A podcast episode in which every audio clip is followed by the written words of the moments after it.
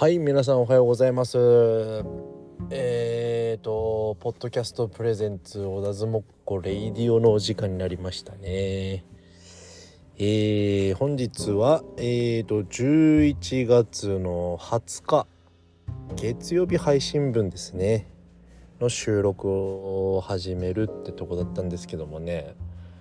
ああのね前回の放送でだっけかあのこのラジオをさ上げるアプリやってさソイズでアップロードしてる人しか見れない項目でさどこの国の人が見てて見てるのが分かるっていう内訳でさ前回日本が88%でで USA が12%ってなってたけどねちょっともう一回見てみたっけね。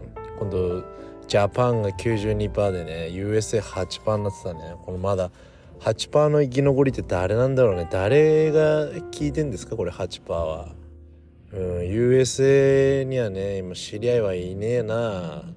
あ誰なんだべねこいつ。だから前回オバマかバイデンかっつったから残りはドナルド・トランプかクリントンかドナルド・レーガンとかそこら辺だべな。あまあそこら辺がねちょっと聞いてたらねちょっと FBI も動かなきゃいけないなっていう感じになってきたきましたね。うん。まあねそんな感じでねこの8%って何なんだろうなってずっと思っててね。でなんかあのうんと全エピソードのねトータル再生数度がもうすごい出るのね内訳がさ。これ結構俺が思ってた以上にね再生されててびっくりだね、うん、本当に。だってまだこいつポッドキャスト始めてね1週間くらいか？もうちょっと経ってんのか分かんないけど。全然なんか500回再生とかされてんだね。なんかびっくりしたよ。まあね 1, 1から10まで最後まで聞いてるわけではないんだろうけど。ほんでもねなんか言ったらアクセスみたいなもんだからなんかびっくりだよね。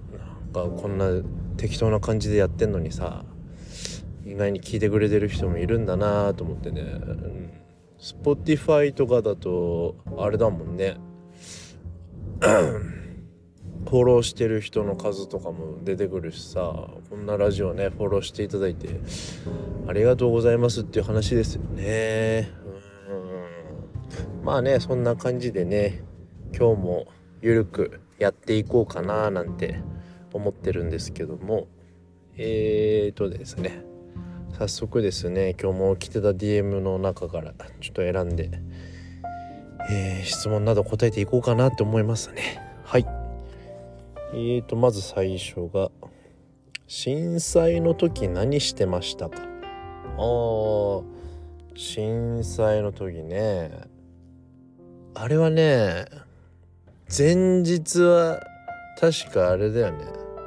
バスケ部の元バスケ部だからバスケ部の OB とかと飲んでたんだよね。OB っつっても俺の一個上のちょっと前に話に出てきた水沢先輩って人とあと同級生誰いたんだっけかな。優斗はいたよねあの時にね。そう。バスケ部のね同級生のこのラジオも多分聞いてる優斗ってのはいたんだ。優斗とあと何人かちらほらいたよね。5人ぐらいでねどこで飲んでたんだっけ？あれ街中だっけ？長町だっけ？ちょっとなんかあんま覚えてないけど震災の前日はそのバスケ部の OB で飲んでたんだよね。そう。ほんで 次の日だな。あの地震大きい地震来たのは俺はねあん時はねうんとね太白区のね鍵取りってとこに住んでて。パート借りて住んでたんだけども。んであの日は仕事休みだよね。まあそうだよ休みの日の前日だったから飲めたんだね。そう休みであのニーパー6ってあるじゃん。国道か？あれ県道なのかな？ニーパー6って。ニーパー6沿いのねもうなくなっちゃうな。今あそこ建物何になったんだっけ？なんか焼肉屋とかになったのかな？あちはま寿司だかくら寿司でだかになったのかな。あそこら辺になんかスーパーあったよね。あそこのスーパーでね俺買い物してたんですよね。ほん時に 地震が来てわ長えなーって思ったらいきなりガーってねあれな90秒ぐらい揺れてたんだっけがね。なんかあったよね何秒間揺れ続けてたっていうの。そう地震来てでスーパーの窓ガラスもバリバリバリバリ割れてさで外で駐車場の方でだっけ？ほんと電信柱だのもなんかもうこんにゃくみでえにさもうプルンプルン揺れててなんか本当にあの時本当地球が終わるって思ったよね。そんぐらい揺れてたよね。揺れてたし長かったし。冗談だけど本当にあもうなんか地球が終わるんだなって思ったもんな。そんぐらい怖い地震でしたよねやっぱりね。このラジオ聴いてるね人たちの中にはやっぱり当時宮城県にはいなかったって人もいるだろうからね。やっぱ知りたいって人もいるのがね。そうんで ずっと停電だったもんねあの時もね。水もガスも止まって。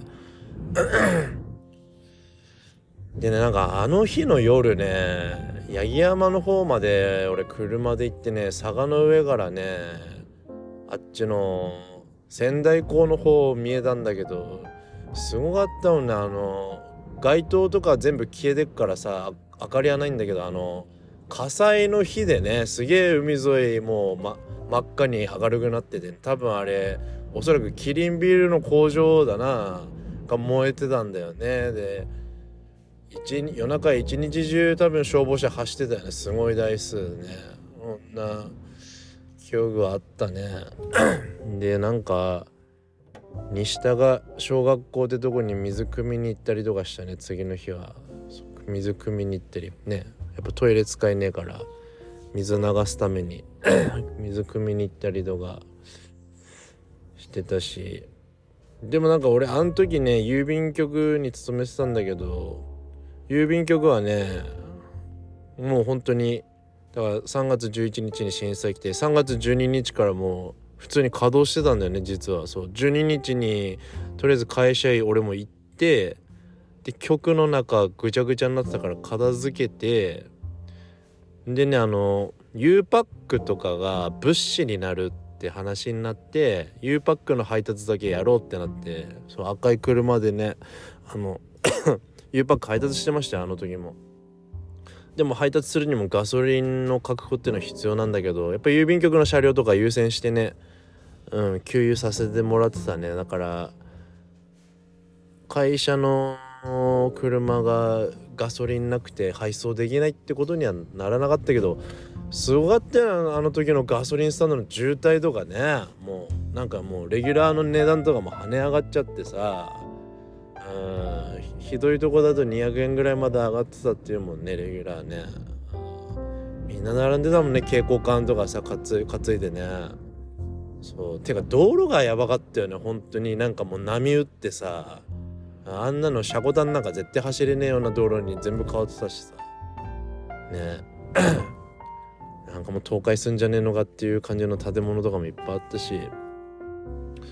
でねあの時はなんかあれじゃなく先輩から連絡来てなんかキリンビールの工場がそのさっき火災になってたって言ってたけど爆発事故起きてでキリンビールの工場前になんかね酒がいっぱい転がってたんだそのビールキリンビールの工場が。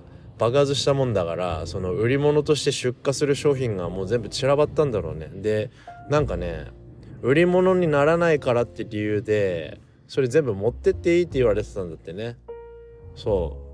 全然あの警察公認でね多分あれゴミになるからゴミになるんだったら持ってけぐらいだったんだろうね。そう。でそれ先輩から連絡来てねあのキリンビールの工場の前まで行ってねビール本当に冗談抜きでどんぐらい乗用車に積んだかな200缶ぐらい積んだんじゃねえかな。だから俺は3月12日からすげえ酔っ払ってたね。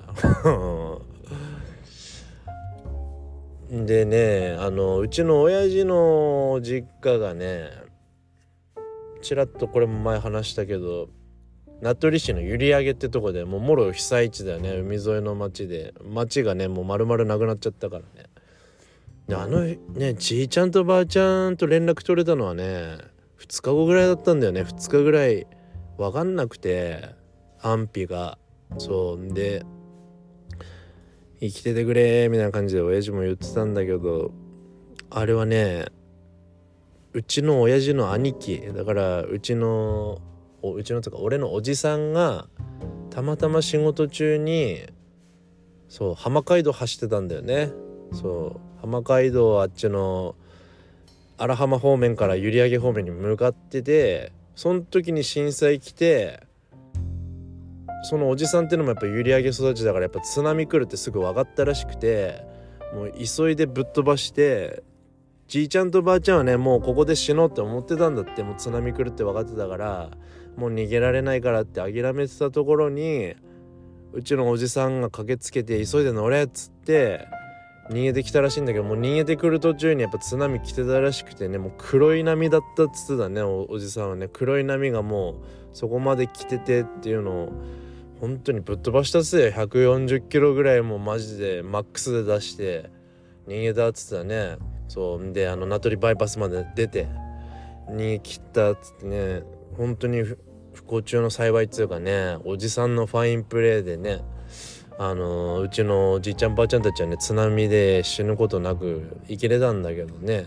じいちゃんはねでも2013年だったかな。うん。その家流されて仮設住宅に入ってた時にまあもう病気だったからそうあの入院はしてなかったよね。でも多分自宅療養みたいな感じでね2013年に亡くなって、まあ、みんなに見取られて亡くなってよかったんだけどばあちゃんの方がかわいそうでさうんと 結局そのさっき救出してくれたおじうちのおじさんとうちのばあちゃんってのが2人で暮らすことになってでね閖上に今でもそこにおじさん住んでんだけど立派な一軒家の仮設住宅建ててもらってそこ抽選で当たってそこに住むことになったんだけど綺麗な一軒家ね新築の。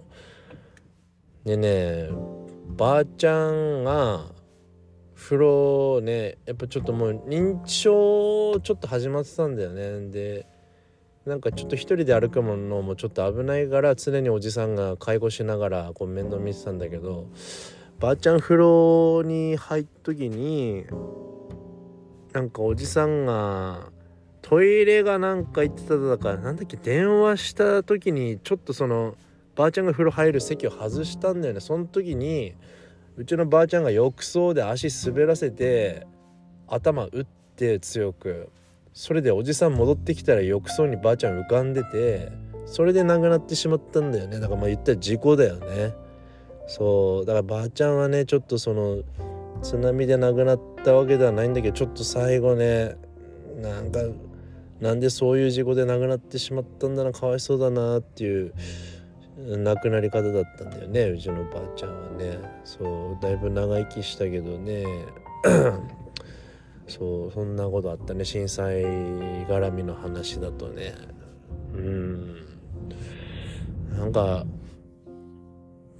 ねまあなんかいろいろ運に恵まれたなっていうのもあるね。あの時やっぱ震災でみんな仕事中断したでしょやっぱり周りでもね給料もらえねえとかって騒いでたやついたけど俺はそんな中でも 働けてたからしっかり給料は出てたからね。生活もできてたしそういう部分ではなんか、うん、恵まれたなーって思ってね、うん、恵まれてたけどその年の2011年の9月に俺はもう東京行きたいってなってねあの郵便局退職届け出してで10月の半ばぐらいにはもう引っ越したんだね関東の方にね。そう。震災の時の話はそんなもんかな。でもなんかあの結構ね高校時代の同級生とかかなり連絡くれたよね。大丈夫かってね。うんあのこれも多分ラジオのリスナーだけどさ高校の同級生のアイスホッケー部のね下田光也って友達がいてさ八戸ね青森県の八戸出身の子で当時東京にいたんだよね荒野はねでも荒野連絡くれてね「賢治何か欲しい物資あったら送ってくれ」って一番最初に連絡くれたんだよ荒野がさ。んででもこ物資送って何でも言って送るからって言ったんだけどこっちもなんかないんだよねみたいな。やっぱみんな買い買い込みみたいなの？そう買いだめみたいなのしててないんだよねみたいな。でも俺その時に「荒野俺どうしても紙タバコが吸いて」みたいなこと言ってそしたら荒野がね送ってくれたんだよね。レターバッグかなんかでね。ワンカートンだかツーカートンだか。紙タバコ送ってくれてあの時に俺やっとタバコ吸えてね。ああ助かった。ありがとうっていう記憶あるね。荒野ありがとうねあの時ね。荒野もね会いたいね。荒野も俺関東に住んでた時一回会ったもんね。東京でね一緒にワインバーに飲みに行ってベロンベロンになって公園地泊まったってのもあったね。なんかね荒野の近況とかも聞きたいよね。ちょいちょいね DM とかでは絡んでるけど普通にね会ってねなんかいろいろ飲みながら話したいよね、でもあの時ありがとうね本当にね。たかが紙タバコされと紙タバコだったから。でもそんぐらいなかったからねこっちはね物資がね、うん、ありがたかったよね、うん、人のぬくもりに触れた瞬間でしたよねそういうのは、うん、なとこかな震災の時の話は、うん、なんかやっぱり自分の中でもちょっとあんま思い出したくねえとかっていう感じもあんのかな。あーでもただあの 津波来てね1週間後ぐらいにそのうちの親父の流された実家ねあそこえっ、ー、とね許可しそこの閖上に住民票持ってる人か親族の方だけは確かにあの市役所から許可証をもらってね閖上の町に入ることできたんだよね。で俺その時行ったんだよ家族とさ。行ったんだけどあの光景はほんとすごかったな。あの自衛隊米軍とかもいっぱい来ててその瓦礫撤去とかやってたんだけどさもう普通に死体とか運んでたもんね。俺なんか覚えてないの割烹着着たおばあちゃんの死体とか運んでんのね。あれすげえ覚えてんな。なんかもう一言で言うとマジで爆弾落とされた後みたいだったもんね。ああ。うちもねそのじいちゃんばあちゃんあった家の場所見つけれてさあのなんとかねなんとか見つけれたって感じだったんだけど本当にもう跡形もなくなくなってたもんね。なんかすごかったあそこに立ち入ってる人たちねやっぱみんなもう家の場所分かんなくて混乱してて俺らもすごい聞かれたもんね。なんか閖上げ何丁目ってどこなんですか？みたいな。今家探してるんですよとかって泣きながらね言ってきた人とかもいたよね。なんかああいうの苦しかったね見てて。私たちもちょっと場所分かんなくて今家探してたんですとかって言っててさ。うん。結構悲惨な光景だったねあれはね。あ大変だったろうねあの時のね自衛隊の人たちもね。うん。そんな感じですね。うんじゃあ続いての質問ですね。えーとアパレルや今の仕事以外の仕事をしてた時の面白いエピソードありますか？あーそうだね。面白いエピソードではないけどうん。エピソードはいっぱいあるよ。なんだろうな。例えばうんそうだな。俺の子供が生まれる前の話で元嫁さんがお腹の中に赤ちゃんがいるって分かってからの話なんだけどその子供が生まれるまでの1年間の話であの時普通にうんと今の会社じゃねえ別な運送会社でトラック乗る仕事しててでねあの子供妊娠するまでは元嫁さんも働いてて俺も働いててでなんかね生活費とかそういう家賃とかそういうのは全部俺が出してで元嫁さんの給料から貯金しようみたいなスタイルでこう貯金してたんだよね。そんなにお金に困ってる感じではなかったんだけどでも何があるか分かんないってなってねお金すごい頑張って貯めてた時期でで嫁さん元嫁が妊娠するってなった時にじゃあもうちょっと仕事できないなみたいな感じになって辞めさせて別に今思えばそこまでしなくてもよかったんだけど、うん、結局なんか子供が生まれるまでにどのぐらいお金かかるんだろうとか生まれた後もどんぐらいお金かかるんだろうってのが全然分かんなかったからとりあえずいっぱい貯金しときてえなと思ってね俺その元嫁が仕事できなくなってから昼の仕事終わった後にね夜あのたちまちの方であれやってたんだよねあのデリヘルのデリヘル上の送迎のバイトしてたあれはね夜あれも夜10時からね夜中3時ぐらいまでの5時間でやってたんだね俺、うん、週4とかぐらいで入ってたかな。うん。あの時も寝てなかったね。うん。俺別にこういう仕事をしてたとかってあんまりそんな包み隠さず言いたいタイプだから全然言うけどやってたねそういうデリヘルの送迎とかやっててさ。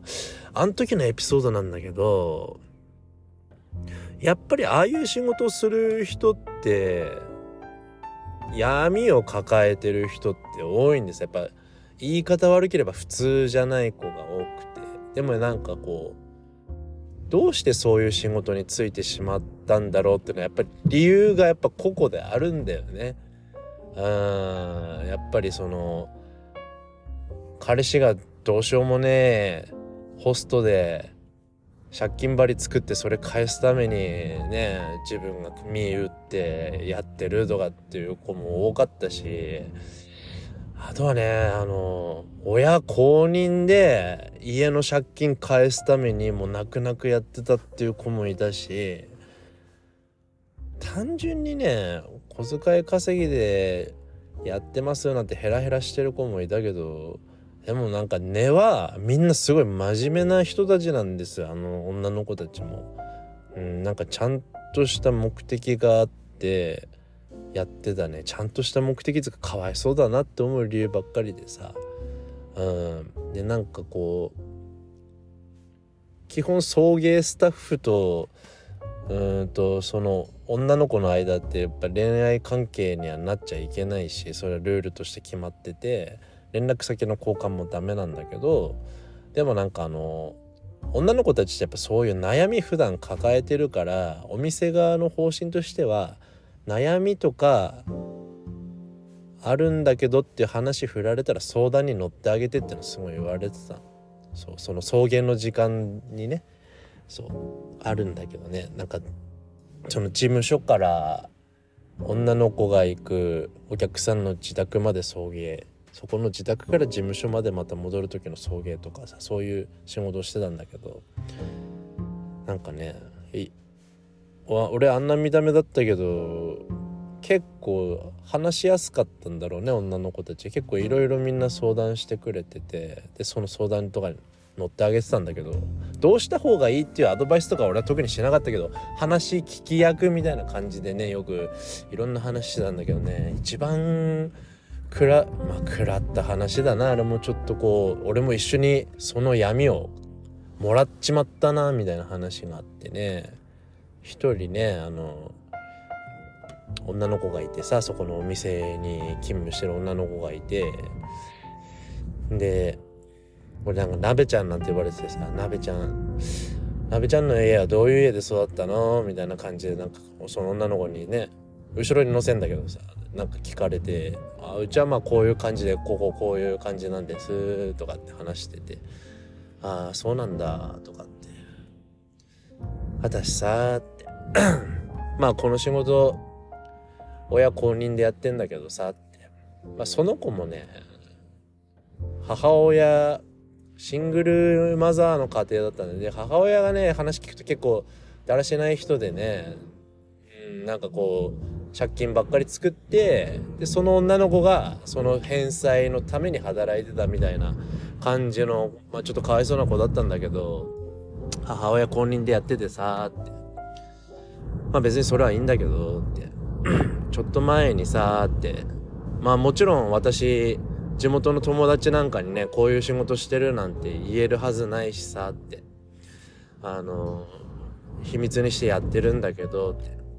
この間たまたまって。呼んできたお客さんの部屋に行ったらそれ地元の同級生でめちゃめちゃ仲良かった男友達だったんだよねって話されて。でまあうんうんって聞いてたんだけどさそれでその男の子にこう言ったんだってその女の子は。もちろん仕事としてはそうそういうことはしなきゃいけないけどって。私と寝たらもうこの先友達としては接していけないよって。それでもいいんだったら一緒に寝るけどどうするって言ったらさって。何も躊躇躊躇せずに私のこと抱くんだよねって。なんか友達ってそういうもんなのなべちゃんってなんか言われた時はね。あれは食らってなんかもう闇もらっちまったもんな。俺なんて言葉かけていいか分かんなくてさ。なんかいや友達ってそういう人たちばっかりじゃないですよとか。男性ってそういう人だけじゃないですよってなんかこう軽々しく言えなかったんだよね。結局なんかその子にとってはすごい信頼してた友達だったみたいなんだよね。でもそんな子がやっぱりね私と寝た寝ちゃったらってもう友達ではいられなくなるよ。それでもいいのっていうことに対してなんかねちょっとしたそういう性欲に負けて簡単に抱抱くんだ人間はみたいな話をされた時に俺も考えちゃったもんだなんかえ人間ってそんなもんなのかなとか男女間の友情ってねえのかなとか考えさせられたしな。あれはもらったねすごくね。そんなエピソードもあったね。うん。結構ねやっぱ病んでる子が多いんですよ。ああいう仕事してる子たちって。そう。であの結構ね大げさに言うわけじゃないけどお店に勤務してる7割近くの子がねリストカットとか結構すごいんですよ。あとすごくてね。そう。そういうのばっかりだったね。うん。だから健全な子はやっぱやってないよね。うん。やっぱちょっと一つネジが飛んじゃってるっていう言い方はあんま良くないけどやっぱそういう子が働いてるってのは多かったからあの仕事はもうしたくねえな。うん、一年よく俺我慢してやったと思ったしね。ああ。あの、そこのデリヘルのお店で働いてた時に、そこのね、姉妹店っていうのが、ビルの中にこう入ってんだけど、俺が勤務してたとこの店は2階で、3階4階ってのもその系列店、姉妹店が入ってたんだけど、そこのね、姉妹店、系列店のスタッフにね、当時ねあのうち今うちの会社で働いてるね友之がいたんだよね。そう。で不思議な縁でね今同じ会社でねトラック乗ってっけど。あの時もねびっくりしそうだね。だからあいつと付き合い長いね。高校1年生から出会ってねそうやって20代の時とかもそういうとこでね姉妹店で働いてたからねよく喋ってたしねビルの中で一緒にタバコ吸ったりとかしてたけど。で今度ね まあ俺がそっちの夜やめて今の運送のやつやり始めでってなったらねあいあいつが連絡くれてねで仕事紹介してで今のうちの会社に入ったって経緯だけどこんな不思議な縁だねあいつとはね。うんメンヘラだけどね。そうだね。今の仕事以外でのエピソードなんかはそんなことがありましたよ、もう一個ぐらい質問いけるかな。えーとおすすめの映画なんかありますか？ああ俺映画結構見るよ。ネットフリックスとかよく見てっからね。俺はねジャンル的には実話を元にした映画がすごい好きでそういう例で挙げるのであれば何個か紹介できるけど うーんとね今から何かやりたいとか何かこう自分の中で奮い立たせてくれるっていう映画はベタだけど俺間違いなく8マイルだね。あのうん。あのエミネムのね自叙伝映画だけど。あれはすごいよね。本当になんかこう俺あれいつ見ても勇気もらえるもんね。もうまさにアメリカンドリームを掴んだ話だけどかっこいいよね。かっこいいっつうかうんなんかあ本当にこんこんな世界からでも成り上がれるんだ。じゃあこんな俺でも頑張れる頑張ったら大きいことできるんだなっていうこう自信をつけさせてくれる映画だよね、うん、あれは是非とも当時ね俺中学校1年生ぐらいの時だなあれ公開されたのね。当時もバズってたけどあれはなんか当時見てなかったっていう人たちにはおすすめだね。ちょっと過激なシーンとかもあるけどでも見終わった後にはうんなんか自分の中で何か変わると思うよ。うん何かこう普段の仕事のやる気がスイッチが入らねえとかそういう人とかにも見てもらいたいしうんいいよね。8マイルのあの「ルーズ・ウェア・セルフ」のねピアノのイントロから始まる。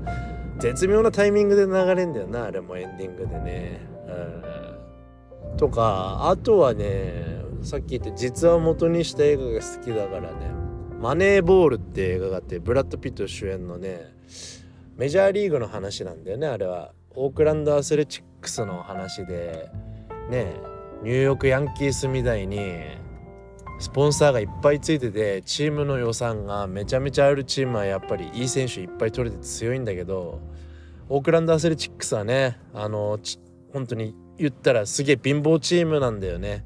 予算も少ないしスポンサーの数も少ないからやっぱなかなか勝てないチームだったんだけどそこでねブラッド・ピットが演じるその敏腕 GM が少ない予算の中で何ていうのこうスター選手に目を向けるんじゃなくてスポットの当たってない選手でこうこいつ育てたらすげえんじゃねえのかっていうのをこう少ない予算の中でこう見つけてってそうそいつらをこう組み合わせてこうアスレチックスがどんどん強くなってったっていう話ね。あれも実話だからね。あ面白いよなマネーボール。ぜひ見てもらいたいね。うん実話じゃないけど「ショーシャンクの空に」って映画もすごい面白いあの脱獄系の話なんだけど。まあプリズンブレイクとかああいう系ではないんだよね。ちょっとまあ冤罪の罪でこう刑務所に入ってしまった人たちの話なんだけど。あれもすごい面白かったね。主演モーガン・フリーマンでね。あの人もいい俳優さんだよね。渋いよね「ショーシャンクの空に」とかもぜひ見てもらいたいね。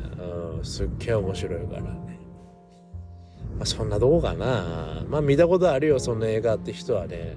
あの もう一回ねなんかこう見てもらってねああそうそうこういう映画だったなーなんてね思ってもらえればね。いいですけどね。見たことない人は是非今の3作ぐらいは見といてもいいんじゃないのかなって思うね。ブラッド・ピット出てる映画結構面白いの多いよね。ベンジャミン・バトンとかもすげえ面白かったもんなあれも。ね生まれた時老人でどんどんどんどん若返ってって最後赤ちゃんになって死ぬって話だけどね。フィクションだけどあれも面白いし感動するもん。そうよね。あれとかおすすめかな。あ日本の映画も見るけど今パッと浮かんだのは洋画だよね。フランス映画とかも結構面白いんですよ。最強の2人って映画知ってます？あれも実話だなんだけどさ。是非とも見てもらいたいね。そう。そんなとこですかね。どうですか？今何分ぐらい収録したのかな？ちょっと待ってね。見てみっかな。33分。ああ大体もう出雲の尺ぐらいですね。うん。どうですか？皆さん。太鼓館なんて終わりましたか？今週は結構あったかいみたいですね。うん。俺は相変わらずね風がなかなか治んないんでねベンザブロック毎日飲んでます。うん。でね このラジオもね本当にたくさんの方に見ていただいてねなんか本当に嬉しい限りです。もうやってる自分がね一番楽しいんだけどなんかねこう本当にこのラジオ始めて今まで連絡取ってなかった人とね交流また持てたってのが本当にすごく嬉しくてね。うん。